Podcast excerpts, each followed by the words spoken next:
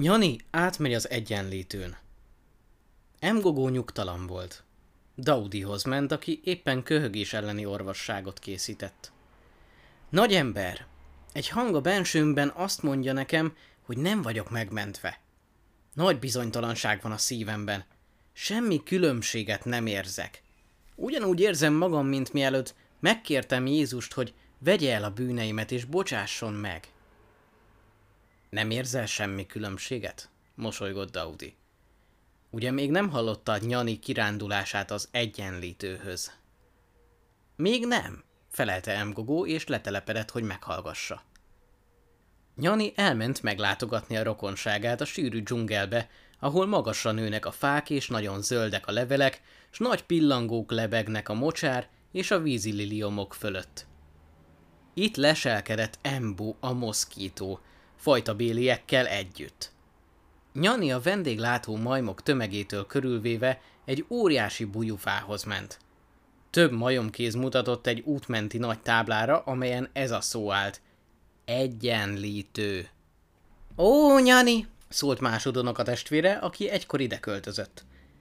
Amikor itt ülsz a bujufa ágain, ha művelt vagy, akkor tudod, hogy a déli félgömbön vagy.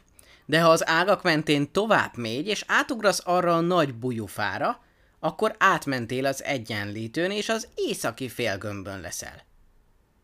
Nyani majom értelmének ezt nagyon megerőltetőnek találta, ezért elgondolkozva vakarózott, bölcs képet vágott, és megpróbálta visszafelé elolvasni a feliratot. Azután végigfutott az ágakon, és átugrott a bujufára. Nem érzett semmi ütést, amikor átment az egyenlítőn, és nagy izgalomban várakozott a bujufán. Szavaid igazak lehetnek, ó tapasztalt rokon, mondta, amikor az árnyak kissé megnyúltak, és a nap nem kis utat tett meg a pályáján. De én semmi különbséget nem érzek most, hogy az északi félgömbön vagyok. Lehetséges, hogy nem érzel különbséget, de ez nyilvánvaló tény minden majom előtt, hogy te most a bujufán vagy, és ez a fa az északi félgömbön van. Az érzéseid nem számítanak semmit, a földrajz az földrajz. Nyani bólintott, de majom agya nyugtalanítóan kavargott.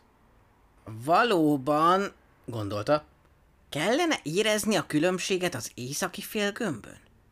Azután újra meg újra elolvasta a feliratot előről és hátulról. És mivel a másik oldalon lévő bujufa ágát érezte maga alatt, így szólt. Bizonyos, hogy így van. Az északi félgömbön vagyok, és mégsem érzek semmi különbséget. Hongó, mondta Daudi, ha átmégy a halálvonalon, az örök életbe, lehet, hogy kezdetben nem érzel különbséget.